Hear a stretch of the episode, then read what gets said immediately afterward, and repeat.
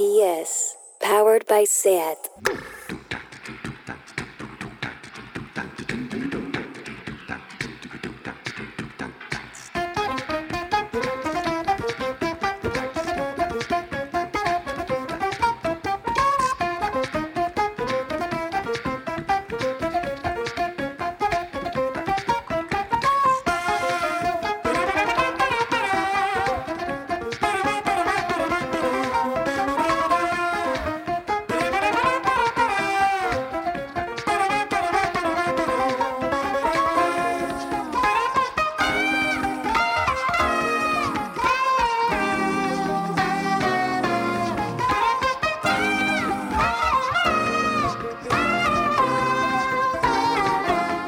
Bienvenidas a Tardeo. ¿Tenemos a Bad Bunny en el Primavera Sound 2021? Lo tenemos. Ahora a tachar días.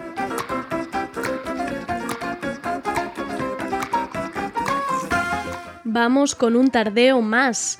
Un tardeo no seas como en Lleida y no contagies a las 20 personas que vienen a tu fiesta de cumpleaños. Hoy es un tardeo especial, bueno, en realidad cada día lo es un poco, pero cuando Alba Riera, programadora cultural de Abaixados Deu y colaboradora habitual del programa, me planteó hacer una mesa redonda alrededor de la campaña Nadie sin papeles, sumada a la campaña estatal Regularización ya, la respuesta fue por supuesto sí.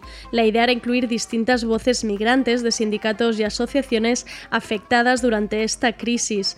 Así que hemos querido seguir las conversaciones que se están realizando en la cuenta de Instagram de la entidad sin ánimo de lucro Casa Nostra, Casa Vostra. Y tendremos una videollamada donde además de Alba Riera, tendremos representados al colectivo Top Manta, la Asociación de Profesionales del Trabajo, del Hogar y los Cuidados y el Sindicato de Sanitarias Inmigrantes Solidarias. Y todo ello para intentar entender qué quiere decir no tener papeles, qué se pide en esta campaña de regularización inmediata, cuál es la situación de estos colectivos y cómo se han visto afectados durante la crisis por la pandemia del COVID-19. Nos acompañarán Asis Falle, Yamile Caceido y Dolores Jacinto. La clave es que sí es posible regularizar las personas sin papeles en el contexto actual.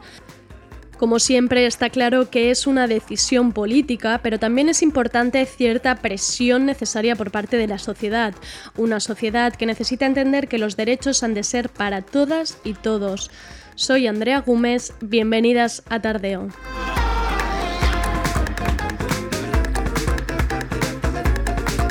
Tardeo. Porque no se puede saber de todo.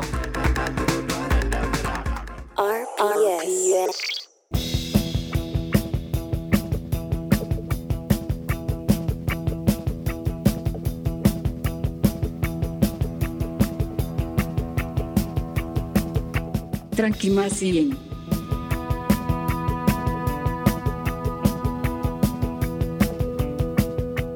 Hoy realmente la sección Tranquimacín debería abarcar todo el programa, porque ojalá más mesas redondas así cada día, ojalá poder dar voz siempre a personas migrantes y en sectores profesionales a los que se les da poca voz y a las que poco se escucha, y ojalá conversaciones así no solo cuando hay una campaña mediática de por medio, así que aquí tomo el mea culpa. Y antes de entrar al debate os dejo con esta versión del grupo Whitney que pudimos ver en el Primavera Weekender. Han reinterpretado este tema de Take Me Home Country Roads de John Denver junto a Waxahachie. Espero no haberme inventado el nombre.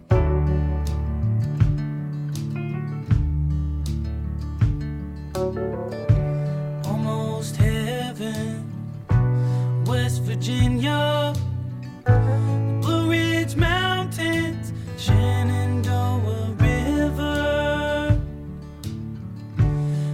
life is old there, older than the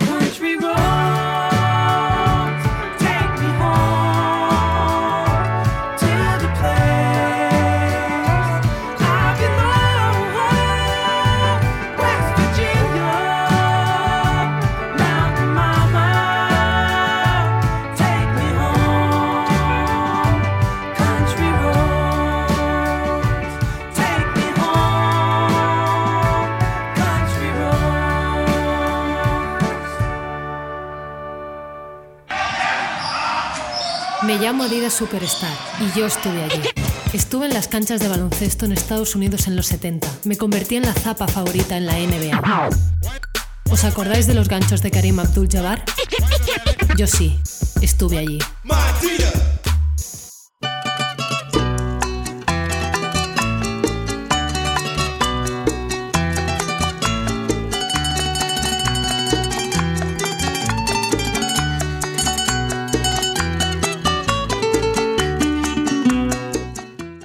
Vuelve a Tardero Alba Riera, que aunque no será su sección habitual con entrevista al uso de alguien del sector cultural, lo de hoy es mérito triple. Alba nos presenta una mesa redonda dentro de la campaña Nadie sin papeles ligada a la campaña estatal Regularización Ya. El colectivo Casa Nostra, Casa Vostra ha iniciado estos días a través de Instagram Live un ciclo de conversaciones entre personajes públicos del mundo de la cultura y personas sin papeles. Y hablamos en un tranquimacín anterior de la entrevista de Bayal, a estas conversaciones se han unido entre otros Paco León, Leticia Dolera o Carlos Bardem. Como dijimos en su momento, su popularidad y seguidores en Instagram son la manera de abrir el mensaje de Nadie sin papeles a nuevos públicos. Desde Tardeo hemos querido poner nuestro granito de arena con esta mesa redonda sobre qué supone no tener papeles, no tener derechos, los estragos de la pandemia en los sectores más vulnerables de la sociedad y cómo se ha evidenciado la esencialidad de sus trabajos durante esta crisis. Primero de todo, dar las gracias a Alba Riera por hacer posible esta mesa. Hola Alba, bienvenida. Hola Andrea, buenas tardes. Buenas tardes. Vamos ahora con las presentaciones. Nos acompañan a esta videollamada Dolores Jacinto, portavoz estatal de la campaña Regularización Ya, además de formar parte de la Asociación Intercultural de Profesionales del Hogar y de los Cuidados. Hola Dolores, bienvenida. Hola, muchísimas gracias por la invitación. Un placer estar aquí con ustedes. A ti por dedicarnos el tiempo. Seguimos también con Yamil Caseido, de Sanitarios Inmigrantes Solitarios, un sindicato de sanitarios sin papeles a los que se les ha excluido de la crisis del COVID. Ahora nos explicará más Yamil. Gracias por acompañarnos. Hola, buenas tardes. Muchas gracias por la invitación también. A ti, Yamil. También tenemos a Sis Falle, portavoz principal del sindicato de manteros Top Manta, del que ya hemos hablado muchas veces en el programa. Gracias, Sis, por dedicarnos tu tiempo esta tarde. Gracias a vosotras por uh, invitarnos y participar en ese debate, debate que creo que será muy interesante.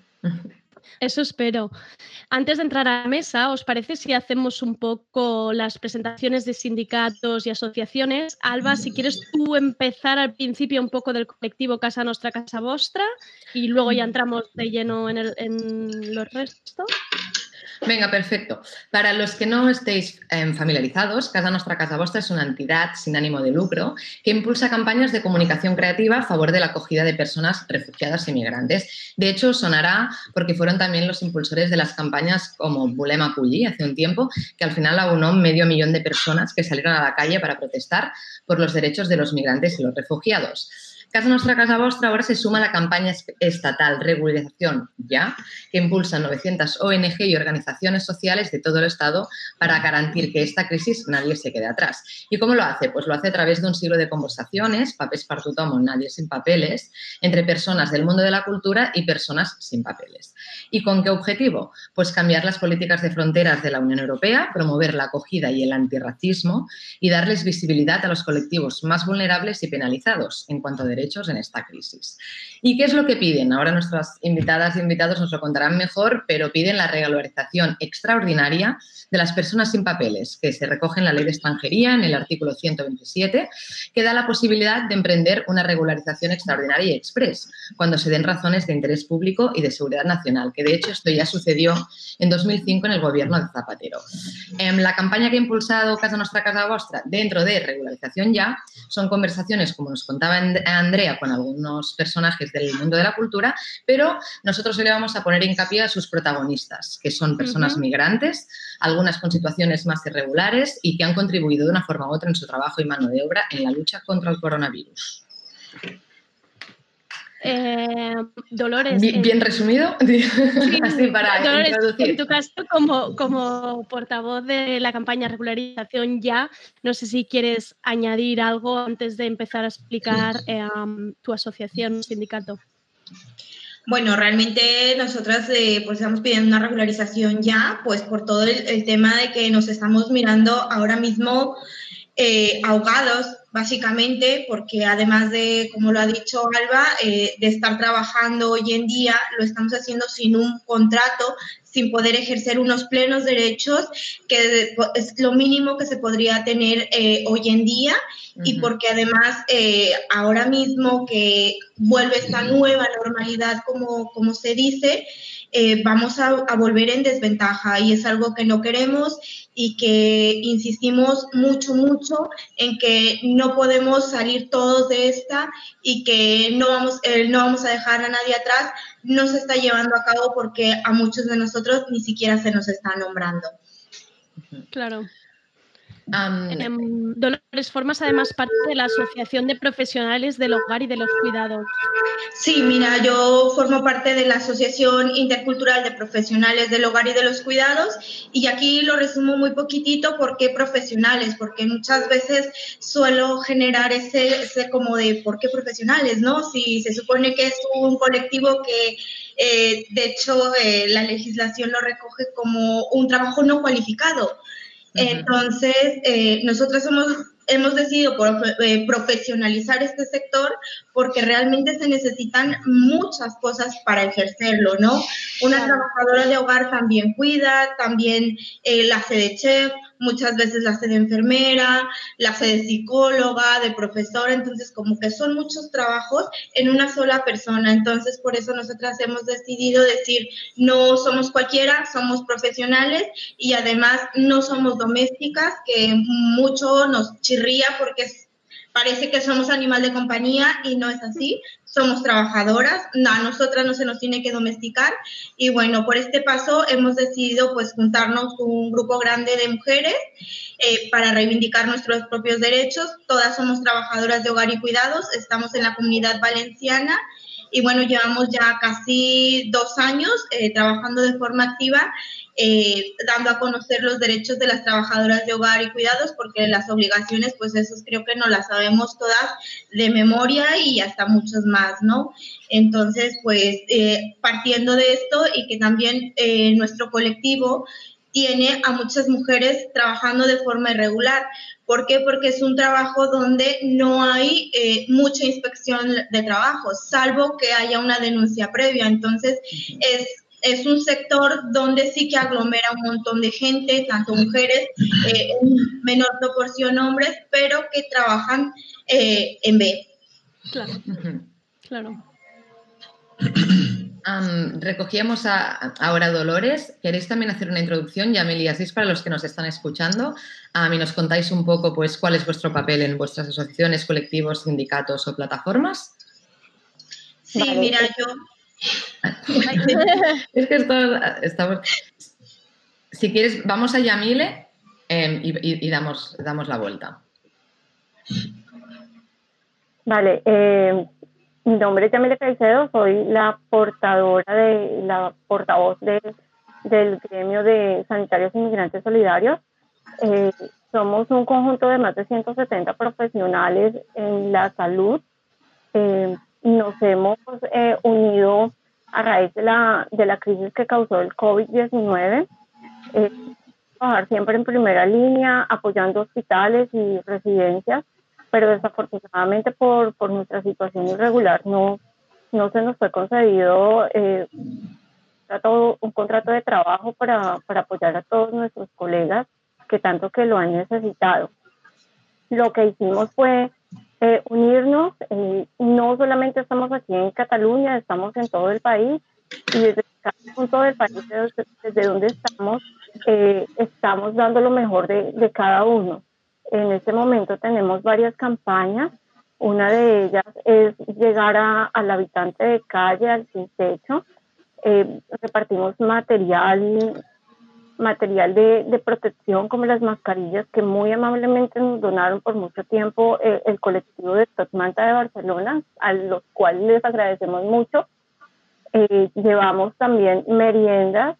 Eh, tenemos una campaña de, que se llama Yo te acompaño dirigida al adulto mayor, donde nos ofrecemos como voluntarios acompañar a, estas personas que sí que han sufrido la crisis directamente, eh, hacer la compra, a una consulta médica o a dar un paseo. Eh, para este tipo de labores sí que no necesitamos una homologación, pero pues sí necesitamos la, el apoyo de, de, todos, de todos los demás colectivos. Eh, y bueno, en, eso estamos, tratando de, de, dar lo mejor de nosotros como profesionales en la salud, ya que el gobierno no nos lo ha permitido desde el otro lado. Claro, además, Yamil, escucharte es todavía más eh, fuerte y contradictorio después de que hemos visto tantas noticias donde llegó un momento que esto se requirió de estudiantes de medicina o de personas em, de las profesionales de la salud jubilados para incorporarlos en el trabajo contra, contra el coronavirus y escuchándote y con la imposibilidad de incorporaros a vosotros, o sea, es como ya el sumum. Sí, exactamente. Eh, vimos que la crisis empezó el 14, el 21 de marzo estábamos nosotros ya eh, solicitando al gobierno que nos dejaran actuar en primera línea, eh, cosa que sucedió. Veíamos que vinculaban a estudiantes, los estudiantes aportaron muchísimo y, nos, y lo agradecemos porque pues fue un aporte valioso en su momento, pero sí que ellos no tenían la experiencia que podíamos tener nosotros. Por ejemplo, yo soy una enfermera con 20 años de experiencia, de, de auxiliar de enfermería que apenas está terminando su curso, no va a tener la misma capacidad de, de reacción a una crisis como esta. Y así pasó con los más de 160 personas que están en nuestro colectivo y los más de 600 eh, que están en todo el país. Es que no solo somos 200 eh, sanitarios sin papeles, somos más de 600 sanitarios sin papeles y somos más de 600 600 mil personas las que pudimos aportar mucho ante esta crisis, pero que el gobierno no nos lo permitió. Muchas gracias, Yamil. Em, vamos a Aziz también y así em, empezamos ya el debate después de estas presentaciones. Aziz, cuéntanos un poco um, Top Manta, el colectivo y también qué habéis hecho y qué habéis aportado en esta crisis sanitaria, aún sin estar sin regular. Bueno, eh, Top Manta es un colectivo, somos un colectivo que nació en el año 2015, eh, que desgraciadamente su, su nacimiento fue eh, como respuesta a la violencia policial, que desgraciadamente este año tuvimos una noticia, una mala noticia por un compañero que vivía en Salao, que se llama Morsila, que murió después de una eh, una intervención policial. Y a raíz de esto, bueno, hemos creado nuestra organización para visibilizar toda esta, toda esta violencia y también las duras condiciones que estamos viviendo los manteros y también todas las personas vulnerables de esta ciudad, ¿no? Por el hecho de no tener papeles, por el hecho del racismo institucional, por la ley de extranjería y visibilizar todas esas dificultades, ¿no? Toda esta estructura racista que lo que pretende es impedir a, los inmigrantes no avanzar como cualquier otra ciudadanía, ¿no?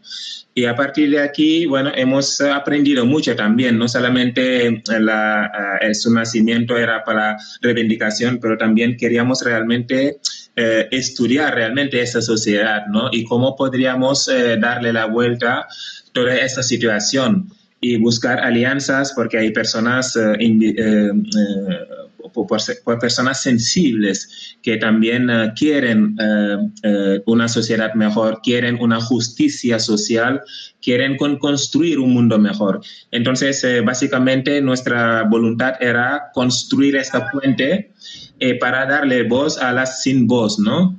Y que hasta ahora hemos logrado muchísimas cosas buenas, pero eh, desgraciadamente la situación eh, sigue como está, que muchísima gente sigue sin, eh, sin tener ninguna, ningún recurso, ninguna posibilidad de, de, de, trabajar legalmente, sin ningún, ninguna posibilidad de estudiar.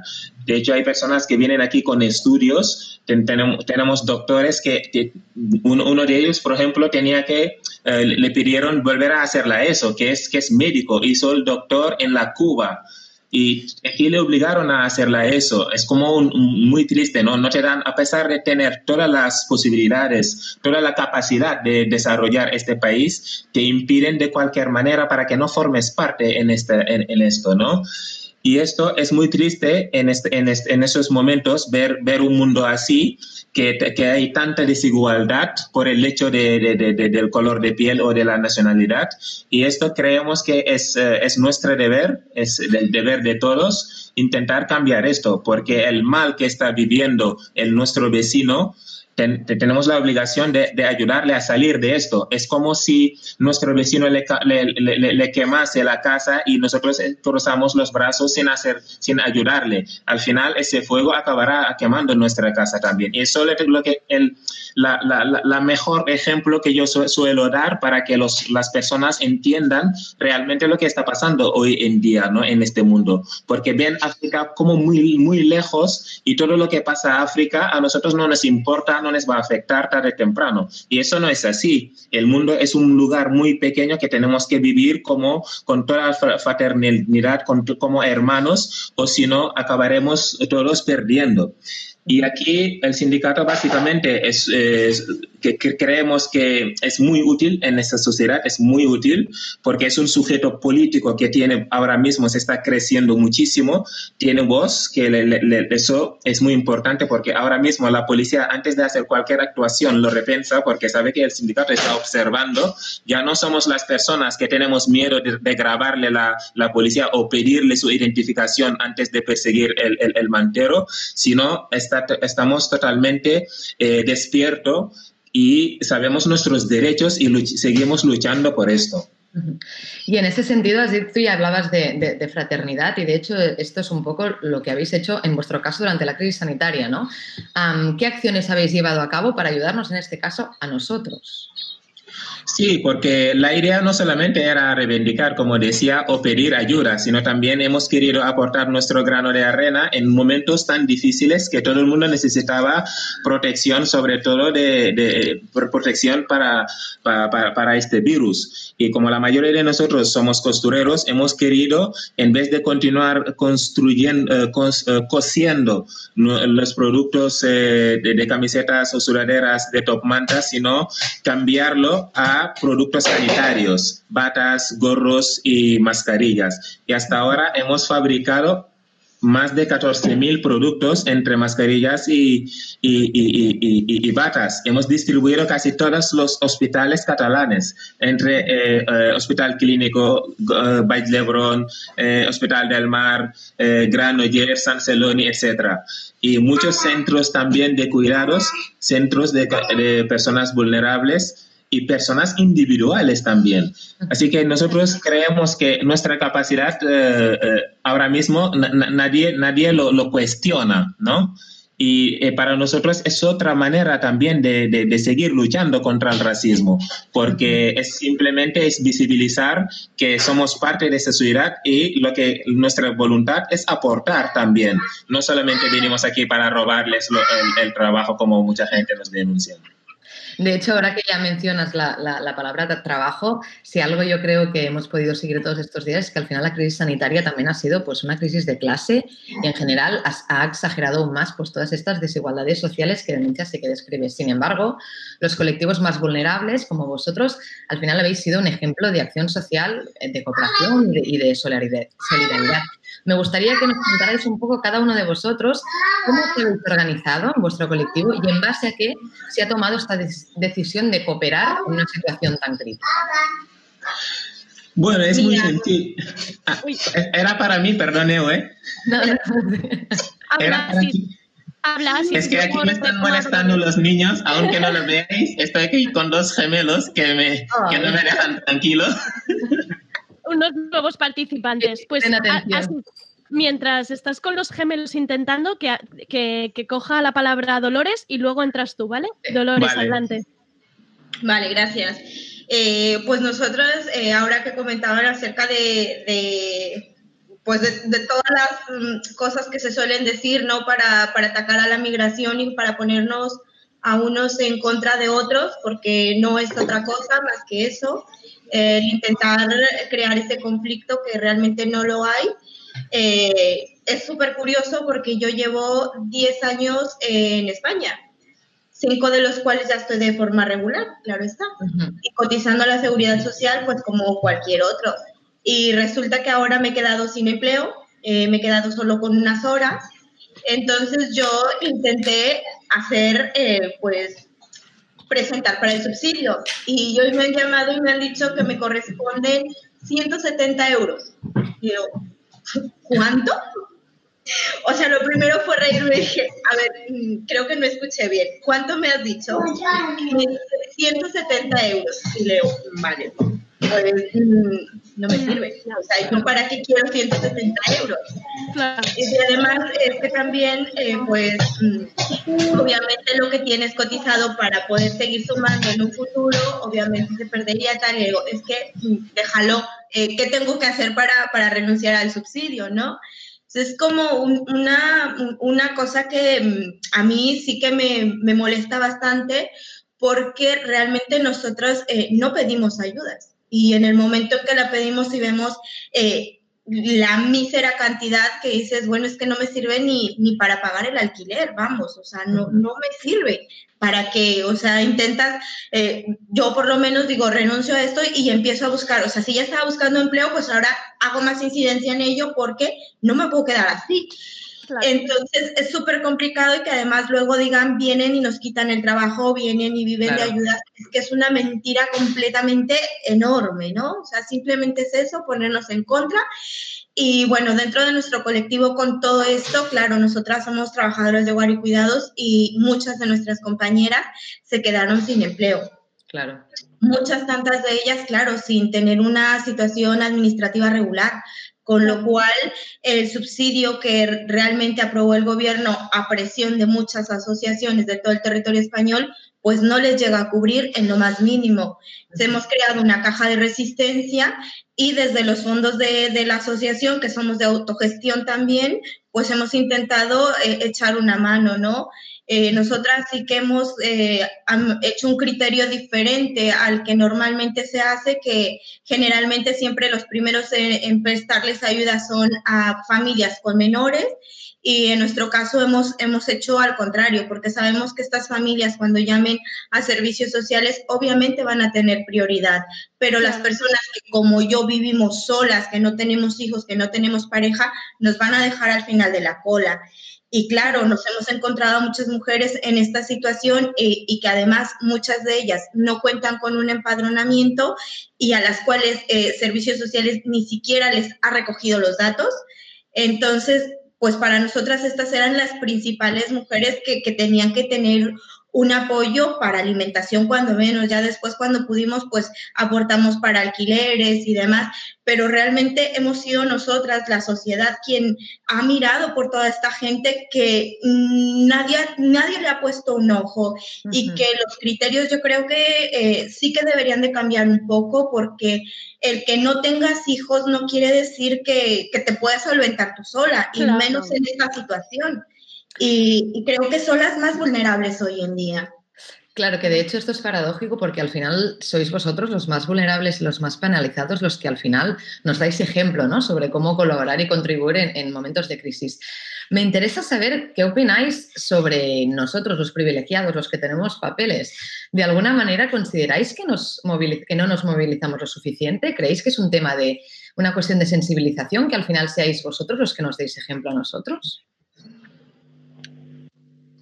Yo diría que más que de sensibilización, creo que es de, de un trabajo colectivo. Eh, nosotros en, la mayoría de nuestros casos venimos de países de, de América y, creemos mucho en, en en apoyarnos unos a otros, en vivir en comunidad, en que si yo tengo le aporto al vecino, que si el vecino tiene me aporta a mí. Entonces, y aquí yo de todos los 10 años que llevo viviendo, la verdad es que he visto mucho individualismo, ¿no? Si yo tengo cubierto lo mío, eh, ¿para qué me voy a preocupar por, por el de al lado, ¿no? Entonces, creo que eso sí que tiene que ver mucho.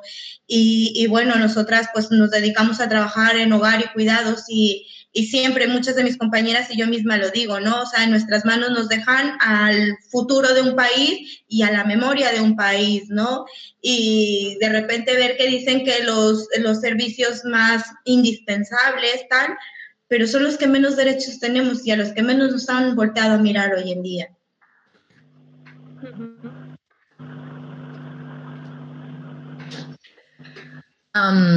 Estos días también ah, hemos oído mucho hablar sobre los aplausos, la, heroicidad de los sanitarios, que es algo así como empezar también a, crear redes y a ser más solidarios entre nosotros. sin embargo, esta pregunta va más dirigida a mí, que supongo que lo ha oído en, su propia piel. ¿Os habéis sentido excluidos por aquello de pues, las sanitarias a las que no podemos aplaudir porque no están regularizadas? ¿Consideráis que han sido acciones simbólicas, pero a la vez un poco hipócritas? ¿Cómo lo habéis vivido? Bueno, claro que, que sí nos sentimos excluidos desde el primer momento. Desde el primer momento manifestamos mm, querer ayudar, querer estar ahí en primera línea, pero pues ni, siquiera nos, nos han escuchado. O sea, eh, pasamos como seres invisibles, como seres que no existen, sabiendo que podemos dar lo mejor de, de cada uno. Sabemos que el país atravesó por una crisis sanitaria muy fuerte que nos estaban necesitando, pero que por una u otra razón no nos quisieron voltear a mirar. Eh, creo que faltó un poco más de, de, voluntad política y de decir, bueno, tengo el recurso que necesito, lo tengo dentro del país, porque no lo tomo? Sabemos que nos van a regularizar porque estamos en ese país, estamos llevando nuestros trámites, eh, que que salga nuestro, nuestro permiso de residencia, nuestro permiso de trabajo en dos, tres años, eh, que va a salir, porque va a salir, porque no hacerlo ahora que nos necesitan. Hablo en el caso no solo de los sanitarios, como lo digo, sino en el caso de muchas personas que pudieron aportar algo. ¿Por qué no la regularización ahora? ¿Por qué no dejar eh, trabajar a estas personas?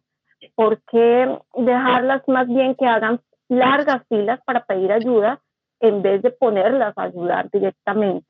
O sea, así que, que nos parecía, em, bueno, muy, muy bonito que salgan a aplaudir, a los balcones, apoyar a, nuestros colegas, nosotros también lo hacíamos, agradecíamos, pero, pero nos sentábamos eh, en nuestras casas mirando a la ventana y diciendo, a ver, yo puedo estar allá afuera, puedo estar aportando y no me han dejado.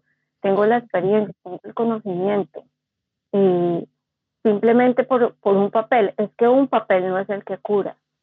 Nosotros somos los que curamos nuestra experiencia, nuestro estudio, nuestra capacidad. Eso es lo que cura. Eh, no quiero criticar el, el sistema, pero eh, yo vivo hace 15 años en Alemania, tengo documentos alemanes, tengo mi pasaporte, podría acceder aquí a un trabajo, pero ¿qué pasa? Que mi título no está homologado en España. Eso me trabajar.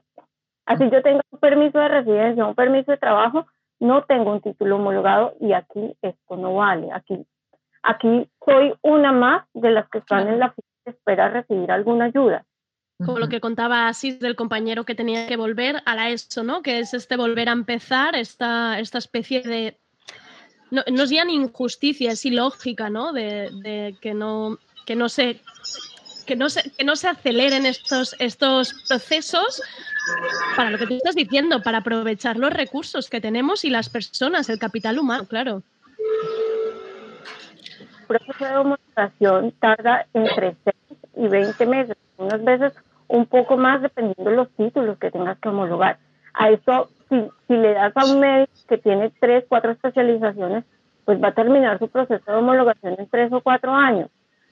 Cuando cuando ya de pronto el sus conocimientos tiene que volver a iniciar un estudio para, para refrescarse en todo lo que ha perdido en ese tiempo. Entonces, eh, sí que pedir que, que estos procesos sean un poco más rápidos. El gobierno hizo algo durante el primer mes de que, Uy, alguien ahora, sí. familia. Sí, porque te habíamos perdido un momento. Vale, yo estaba hablando de que el gobierno eh, autorizó una homologación express, esto se hizo más o menos en un periodo de, un mes, 20 días, pero esto quedó parado sin, avisar, sin decir absolutamente nada. Eh, se alcanzaron a homologar 260 médicos, que quedaron ahí parados, que después de la homologación sigue, sigue eh, la autorización de la colegiatura y la colegiatura dura dos o tres meses más. Están esperando todavía eso. O sea que tampoco fue una medida que, haya servido mucho para estar durante la crisis. Antes Andrea ya avanzaba el, tema de, los trabajos esenciales y los trabajos no esenciales. Em, ahora hablamos de vuestros trabajos que son esenciales y, sin embargo a veces no pueden estar, formar parte del sistema. Sobre esta misma cuestión, hemos visto ¿no? en esta situación de crisis pues que al final los trabajos más imprescindibles y necesarios, los, los, los trabajos de las mujeres, los trabajos racializados, los cuidados, los trabajos que nadie quiere, los peor pagados, resulta que han sido los más efectivos delante de una crisis. ¿Se exige más responsabilidad social a los más vulnerables? ¿Por qué? ¿Qué sí que no es esencial en, este país? Esencial son muchas cosas, pero yo creo que los cuidados en, en específico son la parte que sostiene esta sociedad eh, ahora mismo creo que se ha, se ha quedado visto que realmente para salir de esta los cuidados han sido imprescindibles. Eh, muchas de nosotras nos hemos quedado sin, sin, empleo, pero porque a los niños que cuidábamos los padres han, han empezado a hacer teletrabajo y están en casa. Claro. Eh, mucha gente que no podía cuidar de sus mayores, ahora que están en casa son ellos quienes los cuidan, ¿no? Pero esto va a volver a cambiar, vamos a volver a una nueva normalidad, como lo dicen, y, lo pongo entre comillas porque que es modo y que, es normalidad, ¿no? Vamos a volver a lo mismo de antes, a despreciar los trabajos que nadie quiere hacer y que son la base de una sociedad. Y en este caso, eh, el trabajo de hogar y cuidados, que es a donde yo me especializo más, eh, realmente nosotros ya veníamos eh, acarreando un montón de vulneraciones, ¿no? Nosotras no teníamos un derecho a prestación por desempleo. Eh, teníamos una cláusula que es desistimiento, que te pueden tirar en cualquier momento sin alegar absolutamente nada y están en todo su derecho. Tenemos un régimen de interna que te permite trabajar hasta 12 horas de forma continua. luego no tenemos prevención de riesgos laborales, que esto es imprescindible en estos momentos, ¿no? Eh, los EPIs somos nosotras quienes los estamos poniendo porque nuestros empleadores y empleadoras ellos no ven la necesidad de que los tengamos, pero no los van a aportar. Y para mí, que ahora mismo, cuando digan vamos a volver a una nueva normalidad, eh, que es normal, ¿no? Vamos a volver a toda esta carga que veníamos ya trayendo, pero ahora será multiplicada y volveremos a aceptar trabajos en condiciones eh, desfavorables, sin que podamos pedir unos derechos y sin que tengamos unos plenos derechos en el resto de sectores laborales, pues la verdad es que deja mucho que desear, ¿no? Y, y el que eh, tanto se esté alabando desde distintos ministerios, que fue creo que Yolanda Díaz la que dijo que, que era una parte esencial y cuando se le preguntó sobre las personas migrantes dijo que ya se había contemplado en algún momento, ni siquiera en el ingreso mínimo vital, sino que dijo, ah, sí, ya se ha, se ha, se ha hablado en las regularizaciones para trabajar dentro de los campos, pero ¿y? Volvemos a lo mismo, ¿qué es eso de las vamos a premiar? O sea, no, no es premiar, es querer unos plenos derechos para ser unos ciudadanos como cualquier otro y no tener que agachar la cabeza en el momento en que te están eh, haciendo sentir mal y que te están diciendo que no tienes derechos o que no puedes acceder a tal o cual por el simple hecho de no tener una tarjeta y que tampoco eh, puedan pasar sobre ti al momento de, en, el que hacen todos estos reconocimientos por perfiles raciales, ¿no? No es, no es posible que cada vez se agudice más el que simplemente por el hecho de ver una cara migrante ya se crean que, que no tiene documentación en regla y ya, ya que van a pedirle, ¿no? O sea, también hay que ver que se van a volver a, volver a abrir unos CIDES, unas cárceles donde el único delito es no tener una documentación en regla pues mm, la verdad es que deja mucho que desear. Claro, em, ahora tú ya anticipabas un poco pues qué supone vivir como persona migrante aquí. Ahora sí le lanzo la pregunta a Sis, que creo que está un poco más, más tranquilo, al menos sonoramente. Em, como personas migradas, um, contarnos un poco cómo es vuestro día a día ¿no? en España. ¿Qué significa vivir sin papeles, estar lejos de la familia, no poder trabajar, no poder pagar el alquiler, salir a la calle con miedo que te multen? Contadnos un poco vuestros testimonios. Yo eso lo suelo resumir al, eh, como, como, como, el, confinamiento.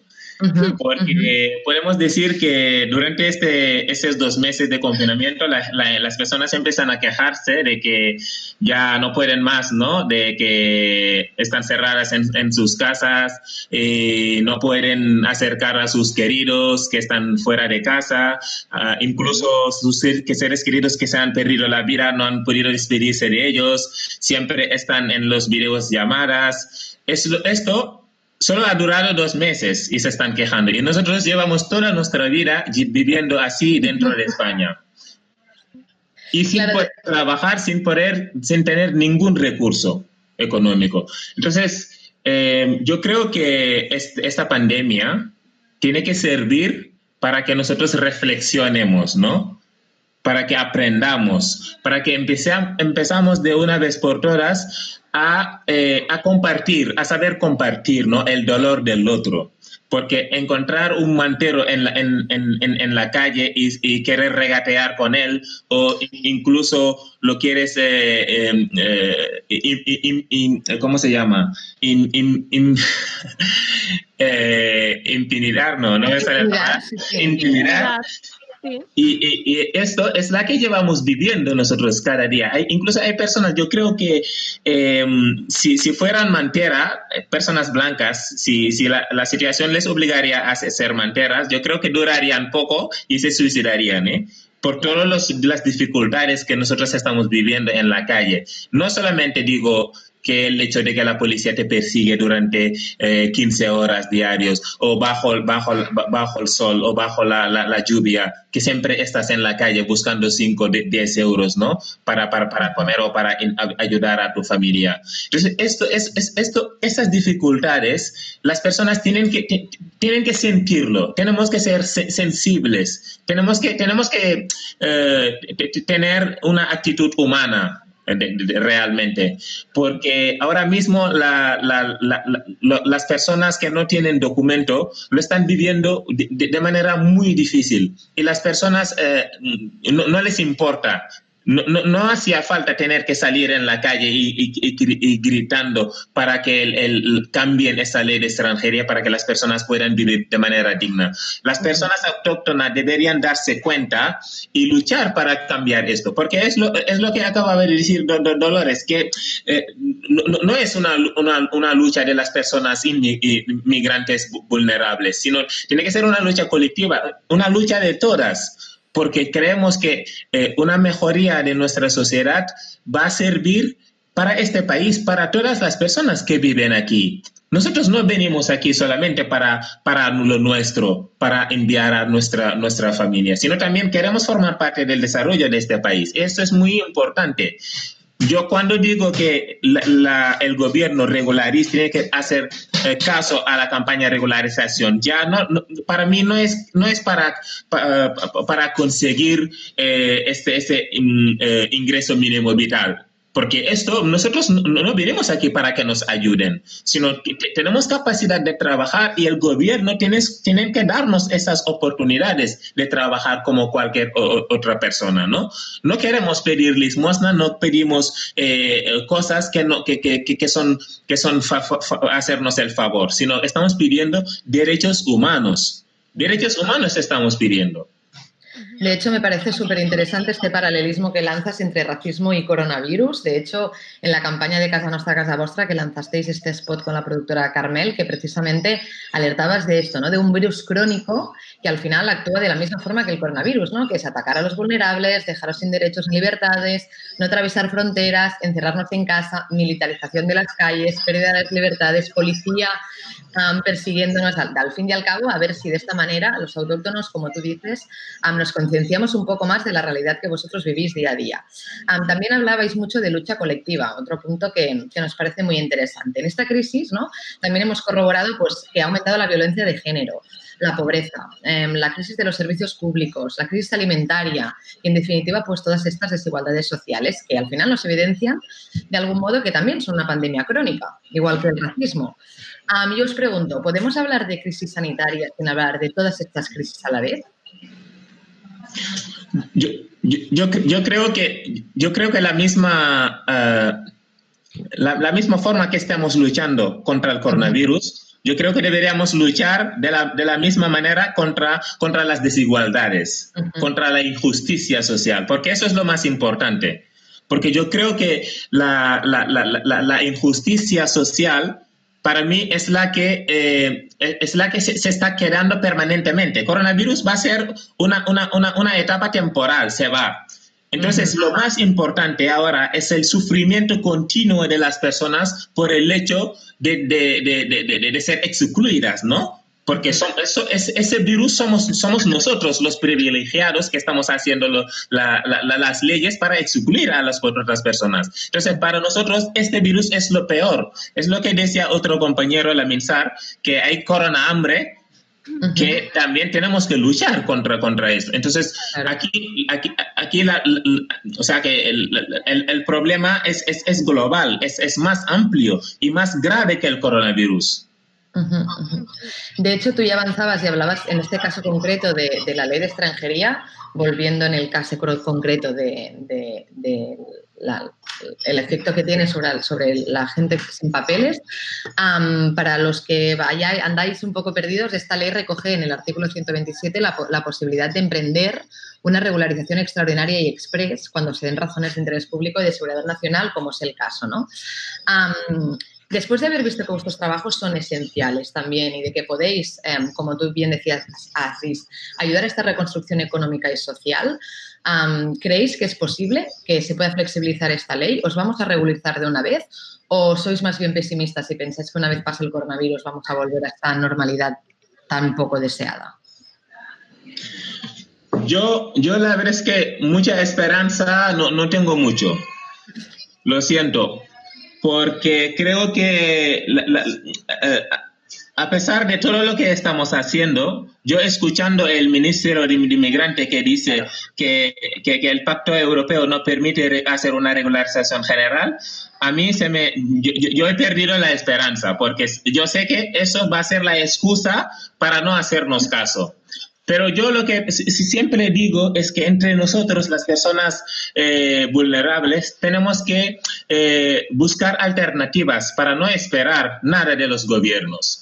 Ahora mismo para, estamos en tiempo de crisis. Hay gente que esperan que vendrá crisis, pero nuestra crisis ya está. Llevamos tiempo con esta crisis. Entonces, tenemos que vivir de manera, de, de, de manera que no dependamos eh, de, de, de, esta ley, de esta ley y tampoco dependamos de esta, eh, de esta economía capitalista, ¿no? Que está esclavizando a todas las personas vulnerables. Por eso nosotros el hecho de, de crear nuestra propia cooperativa es, la, es una manera de generar una economía social y solidaria, ¿no? Para que todas tengan, tengamos la, lo, los mismos, las mismas oportunidades. Y creo que esto, eh, esta, esta, esta pandemia eh, no, no, nos va a servir como una, eh, como una oportunidad, como, como una, una, oportunidad de crear otra economía paralela a esta, a, a esa que, que, que, que, ahora mismo está reinando el mundo, ¿no?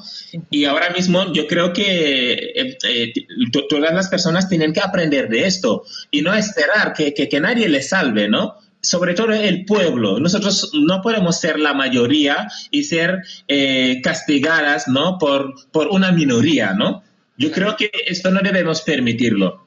Tenemos que ser capaces de, de, de, de, responder con nuestras fuerzas. Es decir, no eres muy esperanzador con que el gobierno nos salve y os salve, sino más bien con la lucha del pueblo y la posibilidad de regenerar económicamente nosotros, de cambiar. Exactamente, exactamente. Dolores y Amelia, ¿queréis añadir algo? Sí, la verdad es que yo sí que en su momento eh, estaba muy convencida de que, de que íbamos a lograr mucho, pero ya después de escuchar todas estas cosas, creo que no sé qué consigamos. Y, y no me quiero ver tan pesimista, pero yo creo que sí que, te, que tenemos que, que lograr algo porque es que no, no nada más es de, de, pedir, sino, y es que no estamos pidiendo nada imposible, ya lo decía Alba, el artículo 127 nos, nos da como todo ese, todo ese margen para poder pedirlo, para poder tal. Yo creo que lo que hace falta es voluntad política, mucha, mucha voluntad política y que se pongan de acuerdo porque es algo fundamental en este momento eh, ahí sí ya soy más pesimista porque ya vemos que se pelean todos con todos, entonces, pero sí, yo, yo sí que creo y, todavía eh, guardo la esperanza de que sí, que, que por lo menos consigamos mucho y que a modo de que ahora este premio, entre comillas, que, que se les dará a las personas que están trabajando en el campo, eh, es un permiso temporal y después se alargará un par de años y yo creo que pues va bien, ¿no? O sea, a mí realmente me molesta mucho cómo se está vendiendo el tema y luego también, por otra parte, eh, mencionar que eh, en cuanto a las tarjetas que se están caducando ahora, eh, se ha abierto un plazo de seis meses ah, después de que se ha caducado la tarjeta para poder renovarla. En este punto a mí sí que me gustaría hacer como mucho énfasis porque ahora mismo es muy poca la gente que está trabajando y que podemos acceder a un contrato y por ende pagar unas tasas que son una bestialidad de dinero ahora en día, ¿no? Entonces sí que me gustaría que también se flexibilizaran eh, todo este, eh, todos estos trámites porque son engorrosos, porque además son eh, nefastos el estar con el almenamiento si tienes cotizaciones suficientes, si tienes el dinero para pagar las tasas, si no tienes un contrato. Y creo que esta parte, en lugar de que si no se le pone atención, en lugar de que mejore va a empeorar porque va a haber, vamos a ser muchas las personas que nos vamos a quedar de forma regular, ¿no?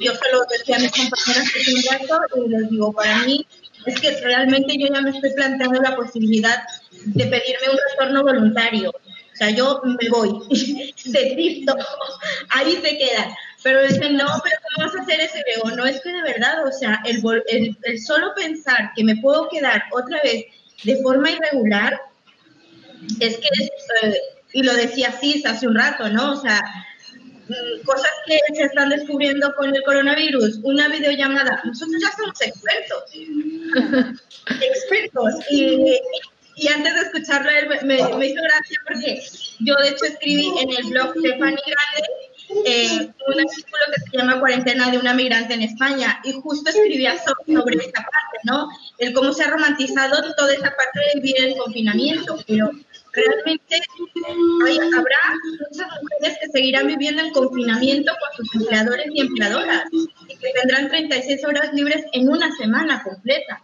y que no podemos voltear hacia otro lado y creer que no está pasando nada y seguir normalizando un montón de violencias y de maltratos que al final de cuentas que no te toquen a ti no quiere decir que no existan.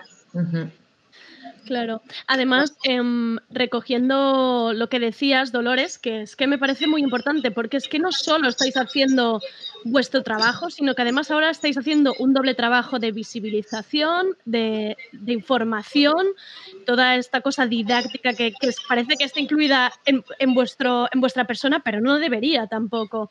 Y justo pensaba ahora que, y, eh, hacíamos referencia al inicio del debate, que ha sido una pandemia que ha arrasado a, la sociedad en muchos estratos y muchos niveles. O sea, hay situaciones muy extremas ahora mismo sin tener en cuenta eh, clase, origen, color de piel. Y parece que la sociedad de repente también ha entendido todo este tema de crear redes entre vecinos, redes en los barrios, cierta, mm, cierto apoyo colectivo que quizá no estábamos tan acostumbrados y que en vuestro caso se ve con los sindicatos y las asociaciones que lleváis tiempo en esto. Em, ¿Habéis notado en esto que se os incluya más en estas redes de apoyo? ¿Hemos sentís integrados? ¿Hay, hay mm, colaboración, cooperación o cada uno va por su lado? Yo creería que se nos ha integrado. Eh, que la gente de aquí, de, España, nos, ha apoyado, por lo menos al colectivo de, sanitarios, eh, que sí, que nos ven en la calle, que nos reconocen, que nos dan las gracias por lo que estamos haciendo. Eh, y sé que, también hay muchas personas que están muy agradecidas por los otros colectivos. Y si nos ponemos a ver, eh, la mayoría de, los colectivos que en primera línea durante la crisis ayudar a los más, fueron colectivos más por personas inmigrantes. Por ejemplo, por ejemplo, eh, es mi caso, yo no soy de aquí, lo dije, yo vivo, yo vivo en Alemania, eh, la crisis me cogió aquí durante las vacaciones, me quedé, pero no me quise quedar sin hacer nada. Entonces, lo que hice fue ofrecerme de voluntaria como enfermera, no, no me aceptaron y que otras personas que tampoco están siendo aceptadas. Entonces fuimos creciendo ya como colectivo y veo que eh, tenemos una muy buena aceptación y, eh, el colectivo tiene algo claro y es que si no se debe sí que vamos a seguir luchando y sí que vamos a seguir apoyando a todas esas personas que nos necesitan. ¿Por qué? Porque hemos visto que eh, las mismas empresas y, las mismas eh, personas de aquí dentro del país nos están ayudando y nos están animando a que sigamos en esto. Entonces creo que la crisis sí sirvió para cambiar un poquito y para sensibilizar un poquito a muchas personas y para decir, bueno, me pongo los zapatos del otro, eh, estoy viviendo durante esos 50, 60 días que lleva la crisis, estoy viviendo lo que lleva muchos años. Otra cosa quería dejar, eh, como un poquito tú, tú preguntaste si somos optimistas ante, ante la regularización, pues yo creería que sí, eh, hay algo bueno. Eh, se está viendo que se por en Portugal, en Alemania, en Italia, y que esos países hacen parte de la Unión Europea. Entonces, no perdamos la fe. Países, España, que, que también lo puede hacer. España no necesita crear una ley para hacerlo porque es que la ley está. Eh, pues, lo que no se entiende es porque si la ley está, que no se aplica. Entonces, es la falta de voluntad política, como siempre lo hemos dicho en todos los eh, colectivos, la falta de voluntad política para hacerlo lo que decía la compañera de los premios a, los chicos que están trabajando en el campo. ¿Qué premio? O sea, es que no es un premio. E, ellos están utilizando esta palabra para qué? Pues para seguir con este recurso humano que es que están necesitando en el momento y, y lo están, em, no quiero decirlo así, pero es que como que se están usando a estas personas. Los necesitan, son jóvenes, saben que están ahí y que necesitan el trabajo a ver, pero ¿qué va a pasar en seis meses, en dos años, cuando ya no los necesiten? ¿Los van a dejar en la misma situación? O sea, no, la regularización la necesitamos y la necesitamos ya y que por favor el gobierno lo empiece a aplicar como se están aplicando en otros países de, de la Unión Europea. Y, igual eh, vi que el, que el tema de regularización en España ya se llevó al Parlamento. Esperamos que nos den una respuesta positiva. Ahora que comentabais esto de, premiar, esto me hace pensar en, estas pancartas que vimos al principio de la pandemia, que, ponía em, algo así como romantizar la pandemia es privilegio y es algo que también me ha hecho reflexionar bastante esto a nivel personal sobre el hecho de llamarle héroes a los sanitarios solamente. Y yo me cuestiono si esto es un tema de heroicidad o si es un tema de necesidad. Yo no sé si los que estáis y tenéis que estar en primera línea podéis escoger también si estarlo o no. ¿no? también me interesa mucho que habláis de, respuesta social y política y esto me hace pensar en las redes sociales ¿no? y en esta cosa que tenemos mucho las nuevas generaciones en, reaccionar todo el rato ¿no? a través de las redes, no ir tanto a la acción, sino que reivindicar y reaccionar. ¿Consideráis, de hecho, que se necesita más acción y no tanta reacción digital? ¿Cuál sería el equilibrio? Em, Dolores, si quieres empezar hablando tú, ya recoges que creo que te tienes que marchar dentro de poquito y ya lo hacemos como a modo de despedida. Vale, pues muchísimas gracias. Sí, la verdad es que yo creo que ahora mismo mm, podemos hacer muchas cosas, ¿no? O sea, también la parte de la, parte esta de, nuevas tecnologías y demás, creo que es importante y, en este momento está jugando un, papel eh, fundamental, ¿no? Porque gracias a esto estamos llegando a, más países que ahora mismo eh, esto de regularización ya eh, la están apoyando otros países fuera de, España, ¿no? Entonces está súper bien porque sin, sin toda esta red no podríamos llegar a estos sitios, ¿no? Y creo que es importante, y, pero luego también por otra parte, eh, el hacer eh, es fundamental, ¿no? O sea, si tú ves que, que están deteniendo a alguien por, por yo qué sé, porque tú lo viste andando enfrente de ti y simplemente lo detuvieron a él, pues te detienes y preguntas, oye, ¿ha hecho algo? e, está bien, tal, ¿no? Porque es, es, esa parte, ¿no? De, del poder ponerte en los zapatos del otro o de la otra. Y eso yo creo que de momento, porque mm, en, en, todo lo de lo que es la campaña sí que nos hemos puesto pues muchas veces a pensar qué es lo que podríamos llegar a hacer eh, para, para, hacer mucha más presión, ¿no? Y, y, dentro de esto pues salía un poco el, hagamos una marcha, hacemos una manifestación y después vimos que salieron otros y dijimos, no, no nos vamos a parecer a ellos, o sea, por favor. no hagamos esas cosas.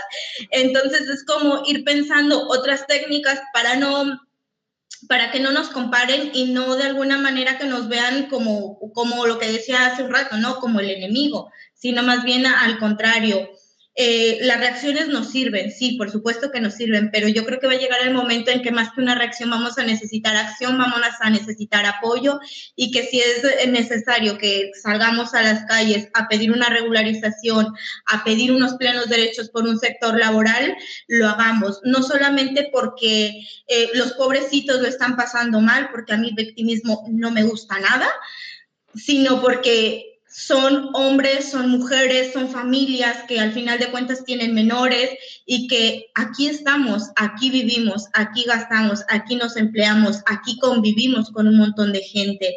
Y, el lado positivo de todo esto es que vivimos muchos mundos en un solo mundo y no hay que salir de las fronteras de España para conocer una cultura colombiana, una cultura de África, una mexicana, una asiática, estamos aquí o sea, no hay necesidad de gastarse los miles de euros para ir a conocerlo. Entonces creo que ese, es, el momento de, recuperar esa parte y decir, bueno, ya están aquí, hagamos lo nuestro, yo te enseño, tú me enseñas y hacemos de esto algo más, más bonito y más vivible. Y con esto me despido. Muchísimas gracias por todo. Encantada de haber estado con ustedes. Gracias, Dolores, por tus palabras y por tu lucha y no te nos vayas. no, te vayas a, no te vayas a ningún sitio. Nos quedamos todavía un poquitín más con Yamile y Asís. Em, gracias, Dolores. Em, Albas, em, resumes un poco lo que era antes la, pregunta por dónde íbamos para que lo recuperen ellos. de hecho, eh, eh, Iván también ya, lanzó una así de cierre antes de que Andreu recoja, em, sobre la campaña que ha impulsado el Ayuntamiento de, Barcelona, que se ha popularizado estas últimas semanas, que era, bueno, eran mensajes muy esperanzadores, pancartas que colgaban los balcones que, que, decían todo irá bien, ¿no? Todo irá bien. Em, ¿Este mensaje os representa a vosotros? No, no, porque las cosas no están yendo bien. O sea, hay mucha gente que se está quedando atrás, hay mucha gente sin techo.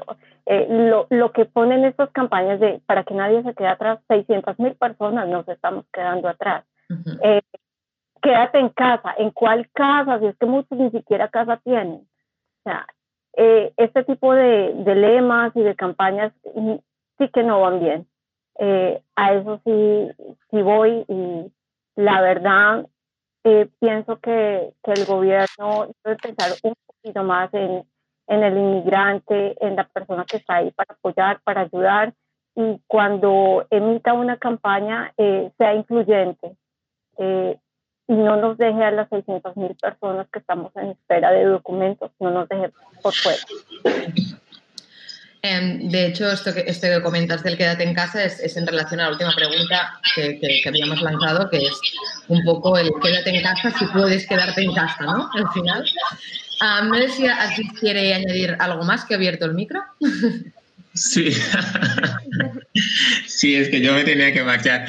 Em, nada, yo realmente lo que decía Dolores antes de marchar, la verdad es que eh, es, una, es un mensaje muy, muy importante también a tener en cuenta, que la multicultural es una riqueza que todos tenemos que valorar, tenemos que tener en cuenta y defenderlo, ¿no? Por ejemplo, ahora mismo, bueno, en Europa se está cerrando, gastando millones de euros para cerrarse las fronteras a otros países por el hecho de ser pobre, ¿no? Y eso yo creo que la sociedad no, no le debería permitir porque esto es el dinero público que se está gastando para perjudicar al mismo público, ¿no? El mismo, el mismo pueblo, porque todo el mundo tenemos que tener en cuenta que cerrar nuestras fronteras es, eh, eh, es, es, perder, es, eh, se pierde más, no, no, o sea, hay más pérdida que ganancia. Claro porque si, cerramos las fronteras, eh, eh, económicamente perdemos.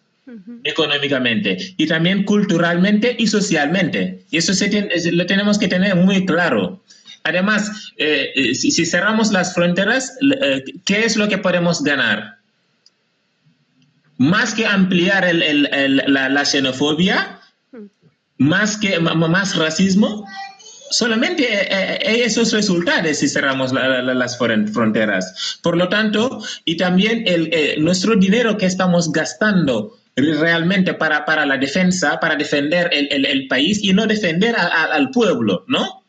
Por ejemplo, el, el, Frontex ¿Cuánto dinero España se está gastando para, para, para, ampliar la potencia al Frontex, para ampliar sus fronteras invisibles eh, en la frontera española y también dentro de África, otros países también, ¿no? ¿Cuánto dinero? El año pasado leí un, artículo que España gastó para, para la defensa más de 20 mil millones de euros. Imaginemos, compar, todo ese dinero podríamos invertirlo en la, en, en, en, la sanidad, ¿no? En la educación. ¿Cuánta riqueza podríamos generar aquí? Entonces, eso que, que se, después se, se, esconde, se esconde, se esconde porque eso seguramente es, es, es, una cantidad mínima, no nos han, no nos han revelado la, la, la información total, ¿no?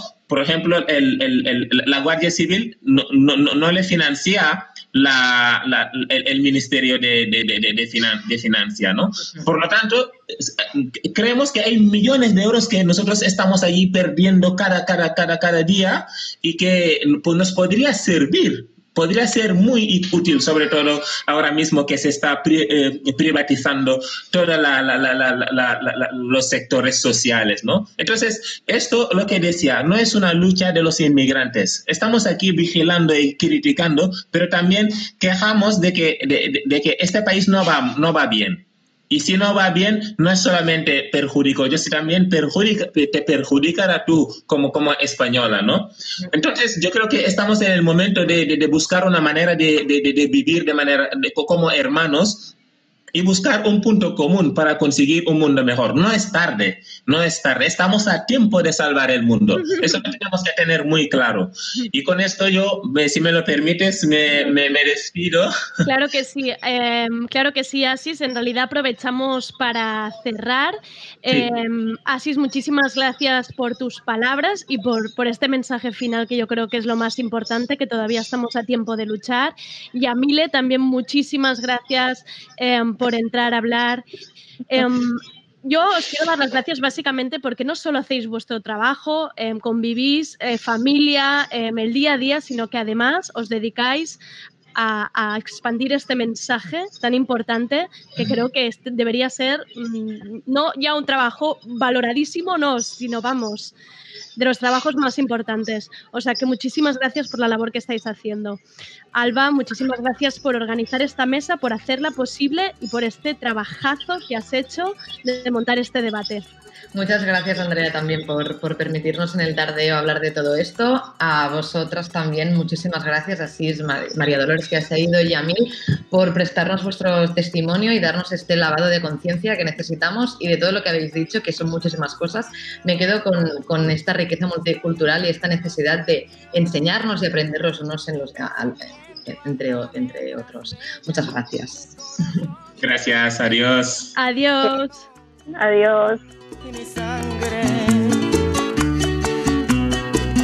no circula por mis venas, no circula por mis venas. Estoy aquí, pero no soy. Hasta aquí el tardeo de hoy. He de decir que esta mesa es, para mí es muy importante que la hayamos podido hacer hoy en tardeo. Quiero darle las gracias a Alba Riera por la organización, la producción de una mesa así que no es fácil. Espero que os haya resultado interesante para entender otras situaciones y problemáticas que en nuestro día a día podemos sentir lejos, pero que es importante que entendamos. Si queréis tener más información sobre la campaña, tenéis la cuenta Volem en Instagram o la web casanostracasavostra.com.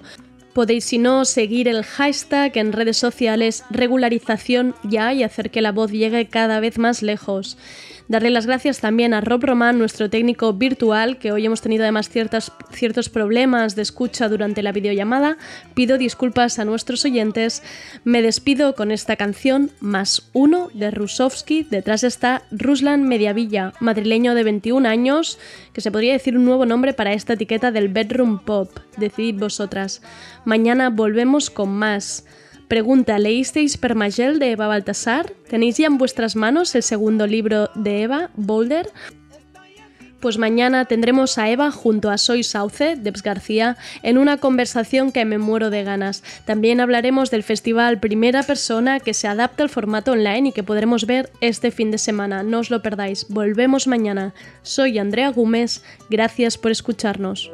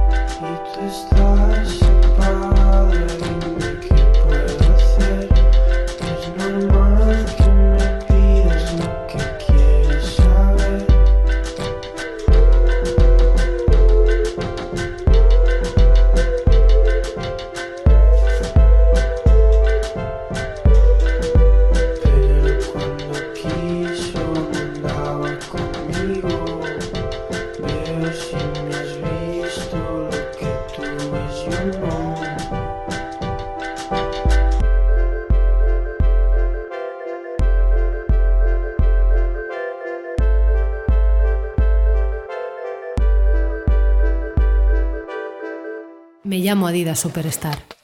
Y yo estuve allí. En los 90 la comunidad skater me cogió cariño y salí a patinar con Kid Hafnagel, Mar González y Karen Campbell. ¿Habéis patinado con ellos? Yo sí, estuve allí.